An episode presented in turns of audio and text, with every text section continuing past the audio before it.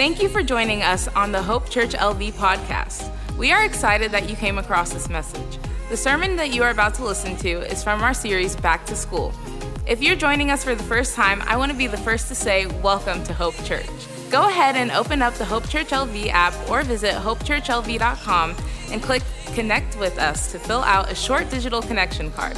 If you haven't done so already, make sure to subscribe, rate, and review our podcast to help spread Hope Church to the world. Once again, thank you for joining us today. Enjoy the sermon. Amen, amen. What's up, Hope Church?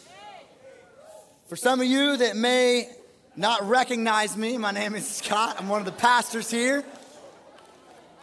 Some people are like, What's going on with your hair, bro? Let me explain. My wife and I just got back from an epic, adventurous vacation with my family.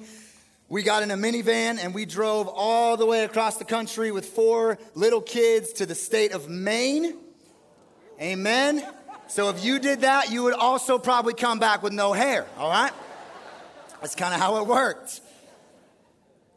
Excited to be back. I'm excited to jump into this series. Really, by the way, I've heard seven or eight times now whether I have been trying my hardest to impersonate Pastor Travis. And of course, the answer is yes. That is exactly why I cut my hair. It's everything I wanted in life, is to be like my boss. All right. Excited to jump into this series back into this series. Pastor Edward last week jumped into this series back to school, four life lessons everyone needs to learn the day before for most of you students and kids, school started. So whether you're online today or you're in the room, you've now gotten a week under your belt. There's only a few dozen more. Congratulations. But I remember the first week of school for me was always the best, right? I think Pastor Edward mentioned it last week, but uh, you get to show off all your new clothes and you don't really do anything in the classes. You don't really have homework yet, at least back in the day when I went to school. Basically, it was just the teachers letting you know, here's what this year is going to look like. They give you the syllabus. You get to see all your old friends. You get to wear all your new clothes. It's really week two where it starts to get real and, and, and that's happening for you guys next week. But I'm sorry for that, but we're going to jump into this series I'm really excited about. And I'm excited because I get to show some pictures of myself back in the day when I went back to school. The first one I'm going to show you is actually not a picture of my son Blaine, even though it looks like a picture of my son Blaine. If we could get it on there, there it is right there. If you know my son Blaine, he's seven years old, that looks exactly like him. But that's me rocking third grade right there with the slick back helmet head. It's back when I still had hair. And the stripe thing looking all 90s. I love it. That's me going back to school in, uh, in the 90s. And then the next one is actually me and my sister. I've told you guys a lot that I'm a, I was a pretty small guy. My sister's only two years older than me. Um, and I'm, I'm, I'm almost 14 years old in this picture, ladies and gentlemen. Um, and, and if some of you who may be a fan back in the day, I'm wearing a Stone Cold Steve Austin shirt. I don't know if you know how to represent that. You say, why are you wearing a Stone Cold Steve Austin shirt? Because Stone Cold said so, right? Some of you guys will get that reference, some of you won't. Shout out to WWE. I love this. I think this is eighth grade. I'm going into eighth grade right there, not fourth grade. I'm going into eighth grade. And then the last one is my favorite. That right there is me in my 12th grade year of high school, ladies and gentlemen. I know it looks like I stuck my finger in a light socket, but that was just the punk rock way to do it. Uh, I wish somebody would have told me not to wear that black shirt under the white shirt, but it was 2004 and I didn't have friends that loved me enough, I guess. Back to school. I love this concept. We are in this series looking at four life lessons. I love what we're doing here. And we're looking specifically at some things, some lessons that we learned straight from the mouth of Jesus. These are things that last week we unpacked that Jesus taught in a form of story that we are looking at for four weeks to really learn some profound things. Those, those stories are called parables. By the way, these aren't for self help philosophies, these aren't for do it yourself pro tips. These are four lessons straight from the mouth of God in the flesh himself, Jesus. And he taught us through parables. Parables are some of my favorite passages in the scriptures. Pastor Edward did a great job last week of explaining what a parable is. So we are going to review last week what is a parable. A parable is simply a simple fictional story used to teach a significant spiritual lesson. Jesus If you read the New Testament, specifically the first four books of the New Testament, Jesus' life, he would be on the earth. He would just be walking with his disciples. He would be talking with his people. He'd be hanging out at somebody's house. He'd be in the farm somewhere. He would just be living his normal life and he would just go into a fictional story, a made up story, but then he would use that very real story that would be very tangible for them and he would teach them something very profound for their lives. So we are going to look at another parable today, probably one like the prodigal son last week that you may have heard in your life. But we're going to look at Luke chapter 6. We're going to look at a few verses starting in verse 46. It'll be on the screen if you don't have a copy of the scriptures. Here's what Luke chapter 6, verse 46 says. This is Jesus talking. Why do you call me Lord, Lord, and not do what I tell you? Stop right there and talk about that for a minute. That's a strong statement. Verse 47 Everyone who comes to me and hears my words and does them, I will show you what he is like. He is like a man building a house who dug deep and laid the foundation on the rock. And when a flood arose, the stream broke against that house and could not shake it because it had been well built. Verse 49 But the one who hears and does not do them is like a man who built a house on the ground or the sand without a foundation.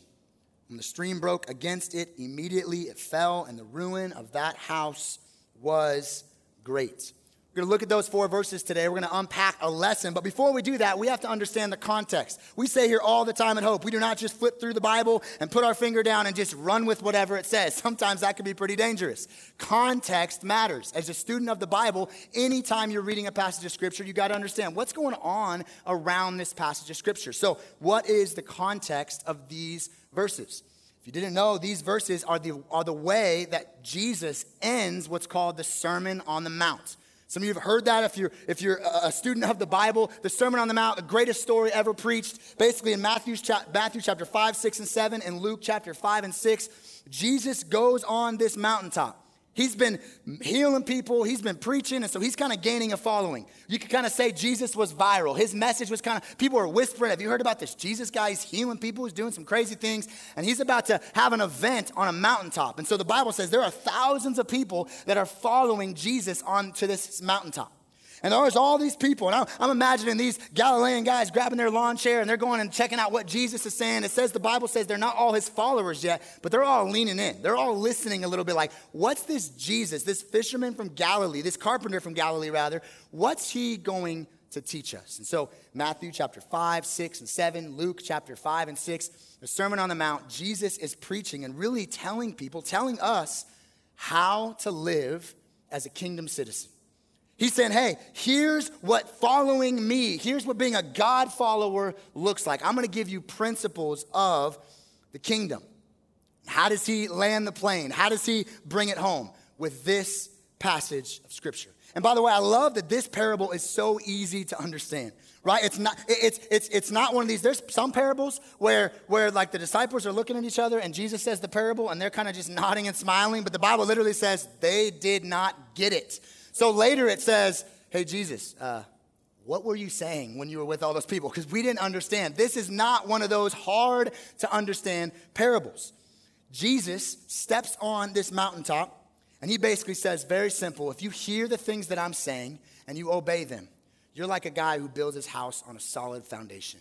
But if you hear the things that I'm saying to you, all these things I've just said to you in this Sermon on the Mount, the greatest sermon ever preached, if you hear all these things and you just nod politely, but you really have no intention of following them in action, you are like the man who built his house on sand. And as soon as the storm that will inevitably come hits your life, it will crumble.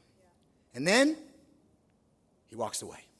Like you talk about the biggest mic drop moment ever. There's no response song. Teddy doesn't come out and lead us, right? There's no altar call. Jesus has this amazing sermon, and he says, by the way, if you listen to everything I just said, you're going to build a solid foundation. If you ignore everything I just said and go on with your day, when the storms come, your house will fall. Bye. he walks away. The next chapter starts, and he's in a completely different area. I love how simple this passage of scripture is. Saw a story this week as our teaching team met and kind of helped me prepare this. There's a story a few years ago of a, a, a, hurricane that hit Mexico City, Florida. Until this week, I didn't know Mexico City, of Florida existed. But a few years ago, some of you remember, obviously in hurricane season, we're always hearing about different hurricanes on that part, in that part of the country. But Hurricane Michael just really devastated Florida. And in Mexico City, Florida, there is a house, there's a neighborhood that was completely decimated. I, I want to show you a picture because there's one house in the entire, this is a real picture from CNN.com, one house that stood still. Barely looked like it got touched. I mean, literally, look at the next door neighbors. Everything is just completely decimated. So CNN was obviously curious. They probably don't know Luke chapter 6. They went to them and they said, they went to the owners and they said, How did you build a house that could withstand such a storm?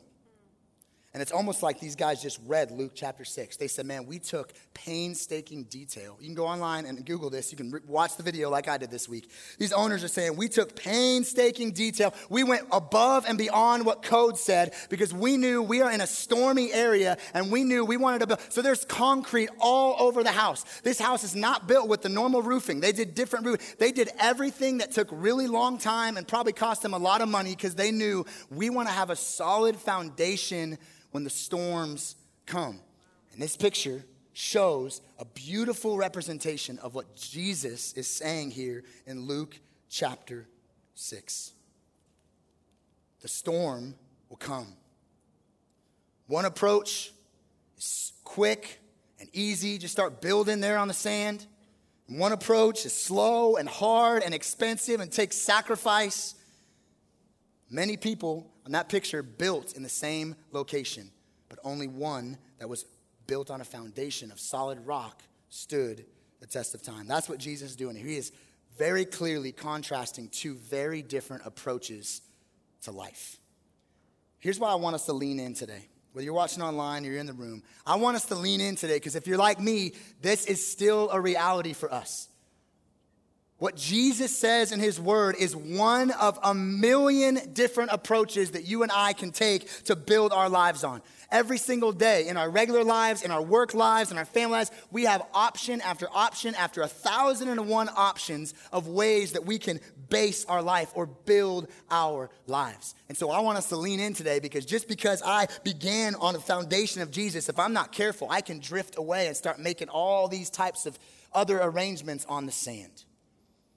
So that's our lesson. I want to start with our lesson today, and then I want to kind of p- pick apart our lesson piece by piece. So here's the lesson. We learned lesson one last week. Lesson two for this series is this everyone is building their life on something.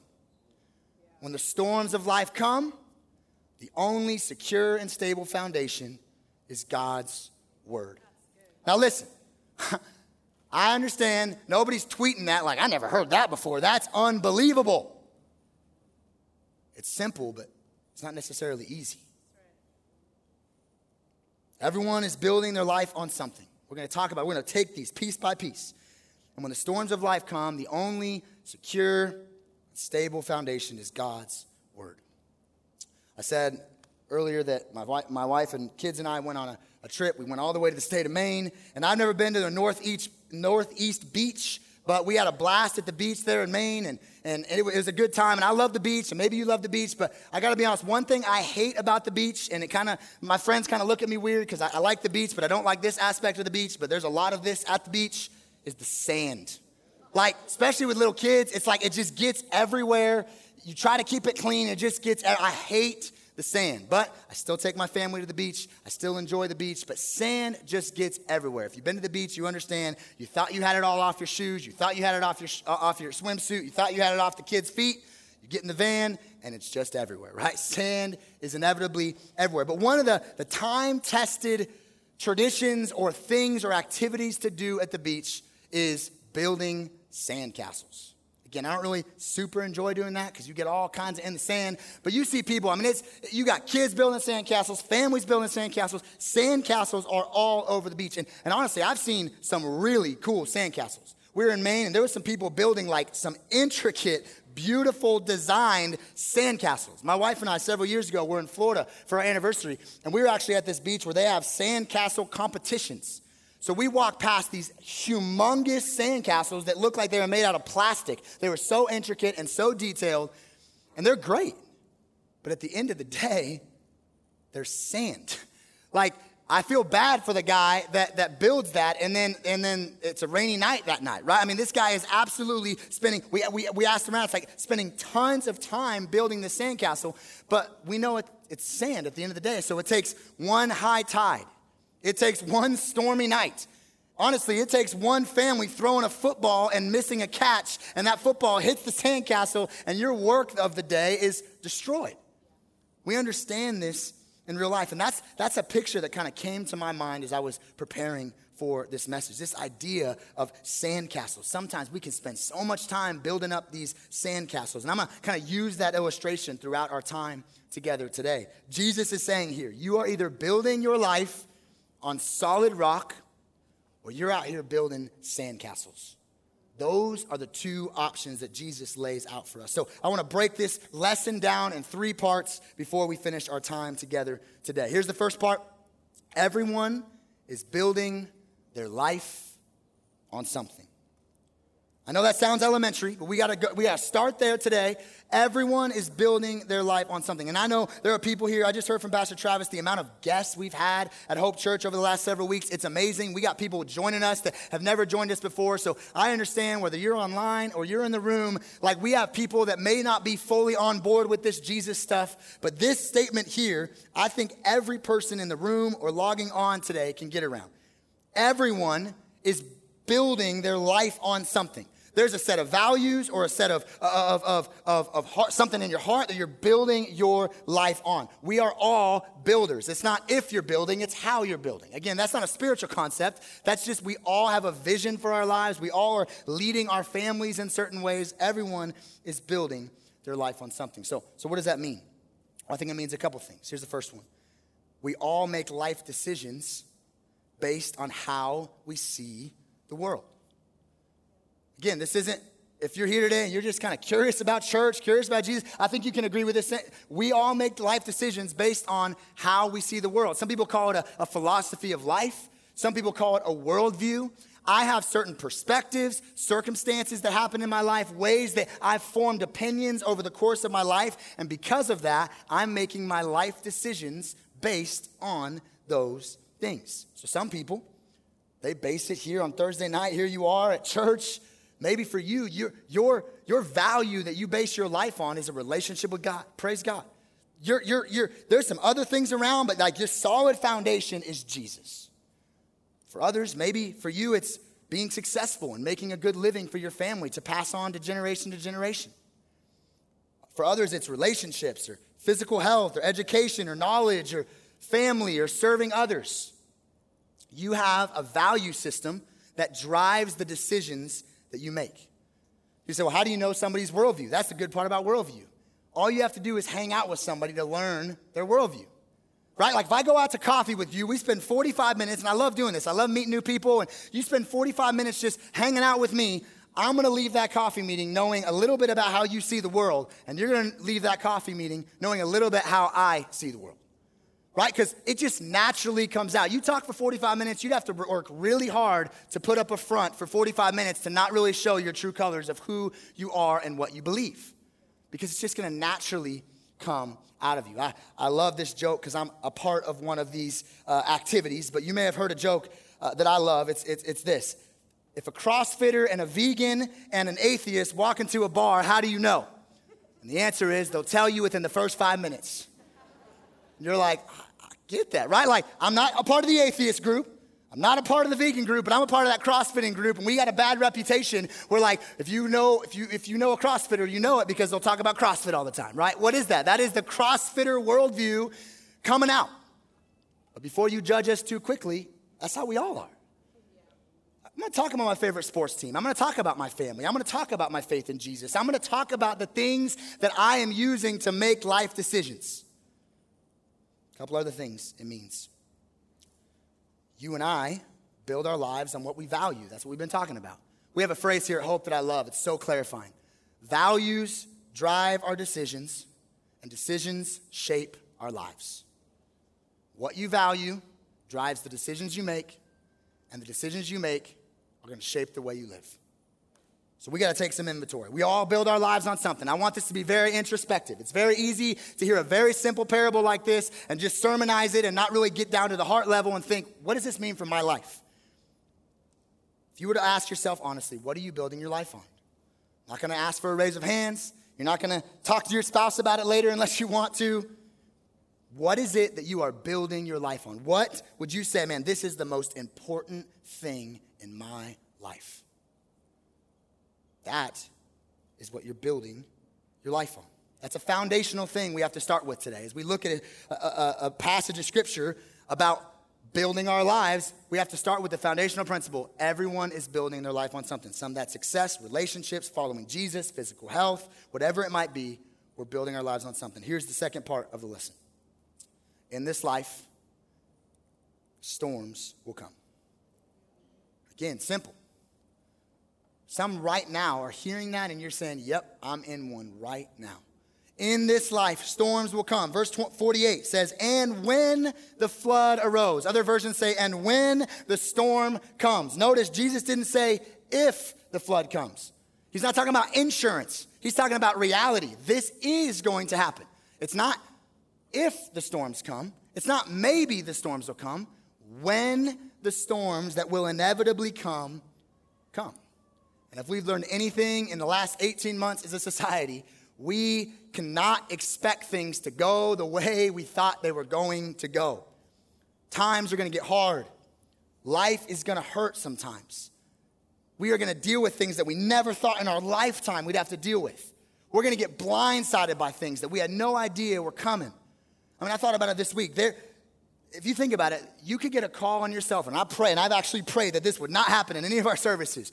But you could get a call right now. I could go back to the, to the back and I could grab my phone and I could have a text message or a call that in one second could flip my world completely upside down. Right now, you went to church with your family, and God forbid you get a phone call that could completely flip your world upside down. One phone call, one second, one conversation. Storms will come, regardless of the foundation. I love that. Jesus says to the people who are building their life on rock and people who are building their life on sand, storms are coming regardless of the foundation. That's why at Hope Church, we sometimes flex a little bit on this so called idea of prosperity gospel. What's that? Maybe you know, maybe you don't. The prosperity gospel is kind of this, this philosophy or this idea, this, this version of Christianity that basically preaches if you do all the right stuff, you'll never have hardship in this life. If you give enough, if you pray enough, if you put on the face enough at church and smile enough and play a good churchgoer, you won't have any trouble. And honestly, it's a, a pretty good business model because they sell out conferences. Their books hit the New York Times bestseller list. They're all over TV. Problem is this pesky thing here called the Bible. you can read this thing back to front. You see people who are faithful in their relationship with God, and their lives are a living hell. You can see people that are faithfully following Jesus, and out of nowhere, they get that call. They didn't have iPhones back then, but they get that call that flips their world upside down. And we could spend some time reading verse after verse after verse of that not being true. The reality that storms will come is a truth from God's word. But I, I chose one for the sake of time that I think does a really good job right again from the mouth of Jesus in John chapter 16, verse 33. Here's what it says I have said these things to you that in me you may have peace. Here it is. In this world you might have tribulation. In this world you will I don't know about you, but I take Jesus at his word and I've experienced it, and you probably have too.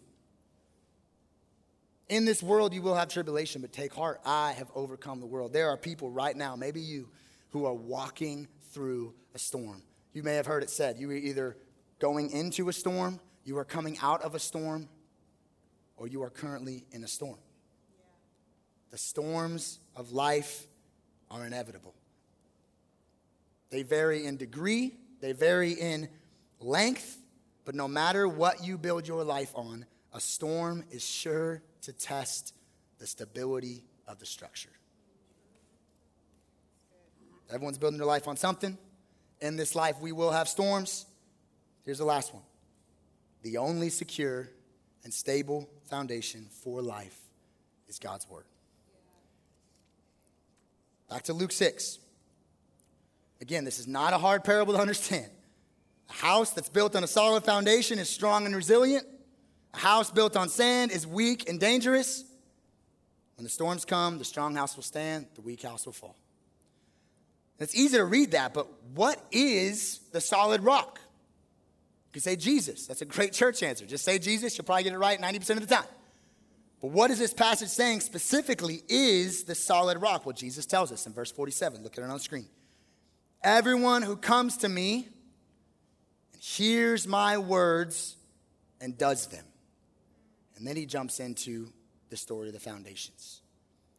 Again, notice he doesn't say everyone who hears and knows all the answers in small group. Everyone who hears and makes a sweet post on Instagram after the sermon. Everyone who hears and, and claps the loudest during that really hype part of the sermon. Everyone who hears comes to me and hears my words and does them. Plain and simple, church, this parable is about obedience to God's word. I would submit to you today that obedience to God's word is the best way to live. That's another way to say that. Obedience to God's word. All over the Sermon on the Mount, Jesus is unpacking kingdom living, sharing about God's best for us, all of that. And then he says this You want to withstand the storms of life? Do what I just said. A few weeks ago, we finished studying the book of James. I absolutely love that book of the Bible. I loved our study verse by verse through it. If you remember back in chapter 2, we read a very famous passage of scripture that is right in line with what we're talking about today. James chapter 2, I picked a few verses out to not read the whole passage. Here's what it says What good is it, my brothers, if someone has faith but does not have works? What's he saying? If someone professes to believe in Jesus but he doesn't obey God and show it, can that faith save him? But someone will say, I have faith and I have works. Show me your faith apart from your works, and I will show you my faith by my works. What is he saying? You can't say you love Jesus and not obey him and say you're saved. Whew, not a lot of claps on that one. I feel you. He's saying, I'll show you I love Jesus because I, I obey what he says. I don't obey what he says to get love from him. We're going to talk about that later. It's not, it's not a, oh God, I got to obey God to show him I love him or earn his love. No, I know he loves me, so I obey him. For as the body apart from the spirit is dead, so also faith apart from works is dead. The Bible is clear. Jesus is clear. If you hear my words and obey them, if you submit to my will and my way, you are building your life on solid rock. If you don't submit to me, if you just nod and play the church game and do what some of the people did on the Sermon on the Mount that day, you're building sandcastles. Sandcastles can't survive storms. I'm not talking, I'm talking about real life and I'm talking about the illustration. Sandcastles can't survive storms. Sandcastles can't satisfy your deepest need. Sandcastles can't save you. That's what that's the options that Jesus gives us in this parable. It's, it's rock or it's land. It's, it's concrete or it's sand. It's solid rock or it's sandcastles. Obedience to God's word is the solid rock. Everything else is a sandcastle. So, man, I, I don't really love sermons on obedience and submission to God's word. Let's be honest, those aren't like the top topics on Spotify podcasts for sermons. Right? I want the sermons gonna make me feel good, walk into Monday just feeling all hyped about my life in Christ. But here's what I'm trying to show us that's exactly what Jesus is doing here. Jesus is trying to show us God's best for you. We look at we look at obedience to God as this terrible like hardship of the Christian life. I got to obey what he says. I love that we say this at Hope. When God says in his word, do something, our obedience is him saying, "Hey, help yourself." Do this, help yourself. When God's word says, hey, don't do this thing, that is our loving Father telling us, don't hurt yourself. See, we look at obedience and submission to God's word as this, this, this hard thing, this burden. And God's saying it's not a burden, it's a, it's a freedom. I'm showing you the best way to live. But maybe you're still not convinced. Let's talk about this idea of obedience and submission. I would propose to you today that no matter what you're basing your life on, you are already obeying and submitting to that thing. So, give me an example. I, I, I'm, I'm basing my life on being successful and providing for my family and doing whatever it takes to make my life happy materially with my family vacations and cars and all the things. And listen, in and of itself, that's not bad as long as you know it's a sandcastle. But I would submit to you that you're obeying. You may not use, use these terms, but you're obeying and submitting to whatever it is that will get you more of that. I'm building my life on having the perfect body. I, I got my Peloton, no, no shade to Peloton. I'm a CrossFitter, okay? We, it's cool. But you're on your Peloton, I've got the perfect body. I would submit to you today that you are obeying and submitting to your diet. You're obeying and submitting to your workout routine. All of a sudden, we pump the brakes, though, when we talk about obeying and submitting to the God of the universe. You are already doing it in whatever it is that you're building your life on. It's how we all live. Jesus is saying here, you're either submitting to me and building your life on something that is unfailing, or you're not submitting to me and you're building your life on things that will fail and ultimately not fulfill the deepest parts of your heart. I really dig how Warren Wiersbe put it so simply. To build on the rock means to obey what he says. To build on the sand means to profess obedience but not practice it. By the way, this is kind of a new, a new concept. This is kind of a Western church idea, and I'm guilty of it. Listen, I up, I'm preaching to myself today. There's times when I'm like, I love Jesus, and I know what I'm supposed to do, but I'm like, nah, but that's kind of a Western idea. This idea that we can be halfway in the church, but like halfway in the world. Like, I, I really love Jesus, but I also do this a little. I really love Jesus, but I'm not trying to obey him in everything. I'm not trying to be like super hardcore about it. Problem is, you can't read the New Testament and see anything else but passionate followers of Jesus that submit to him as the Lord of their lives. And guess what? If you see something different than that, it's called out it's rebuked, it's challenged. Read Paul's epistles. Read again the book of James. That's like all he's doing, just spitting fire at people being disobedient. Here's an uncomfortable truth as we land the plane today submission to Jesus Christ is a non negotiable for salvation. A relationship with Jesus is all or nothing. There are no part time positions in the body of Christ. We think, like, I got the jersey, I'm on the team, but I'm not really going to play the game. Listen, that is not biblical. We've created this idea I could be a part of this church, I could feel good on Sundays with a pep talk, but I don't really have to live what Jesus says. Jesus is saying, You obey me and submit to my word it's God's best for you. You are building your life on something solid. You hear me and you nod and you don't do what I tell you to do and you don't joyfully submit. You're building sandcastles, and as soon as the storms come, it's going to wreck you. Jesus says it pretty clearly in Matthew chapter 16. This is not a verse you find on a lot of coffee cups. You guys know I love coffee cup verses. They always make you feel good as you're drinking your cup of Joe. This is not a coffee cup verse, but it's true nonetheless. Then Jesus said to his disciples, If anyone wants to be my follower, you must give up your own way, take up your cross, a tool for execution in this time when he's saying that, and follow me. Again, we got to see what he's not saying. He doesn't say, hey, if you want to be my disciple, give up the easy parts. I understand how hard it is. I mean, it's 2021. You can hold on to the hard stuff for a little bit. Give up the easy stuff, hold on to the hard stuff, and just go to church and kind of do this halfway. I know this is hard. I didn't realize it was this hard, honestly, until I started studying this passage. And I'm like, man, I thought this was going to be an uplifting message. But you got to preach the text. I don't know about you, but I love me some free trials. Anyone love me a free trial? Like, 30 day trial. You better believe on day 29, I'm pulling my credit card. I'm the only one? Okay. Jesus doesn't say in Matthew chapter 16, give this thing a 10 day trial, money back guarantee if you don't like it. If you want to be my follower, give up your own way. Take up your cross. Follow me. Deny yourself. Follow me. And listen, don't get it twisted. We can hear a message like this. We can, we can lace up our sneakers. We can clench our fists and say, man, I'm about to go obey God.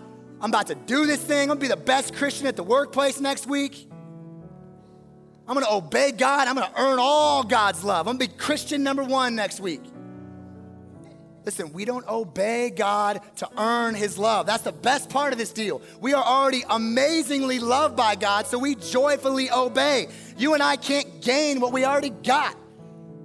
I'm not gaining love by obe- obeying. I already got His love, and so I joyfully obey. So let's evaluate. Again, we can listen to that, nod. Let's talk about it. Do I submit? Do you submit to Jesus and what he says? Are there areas of your life right now where you're going, man, I am totally stiff arming the Lord in that area of my life? Is Jesus the Lord of my life? If I'm honest, am I trying to be my own boss? And men, shout out to the men. This is hard for us. I'm gonna be my own boss. I'm the leader of my family. I might be the leader in my workplace, but I'm a follower. A lot of times I like to be a, a boss in my own life. Jesus is saying, hey, deny that. I'm the boss.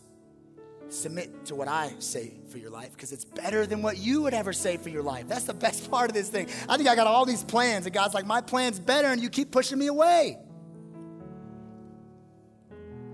Put it like this what, what sandcastles right now do you know, man? I'm building these things, and they're beautiful, but I know they're just sandcastles. And listen, sandcastles aren't bad in and of themselves if you understand they're unstable and they're temporary. I love, I got some friends that, man, they are solidly built on the rock that is Christ.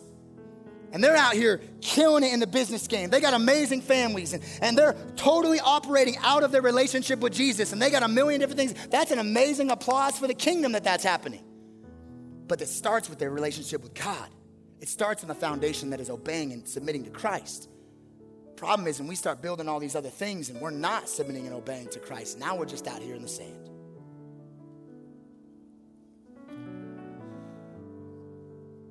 Lesson for today the thing that's clearly in this passage of Scripture. Everyone is building their life on something. When the storms of life come, the only secure and stable foundation is God's Word.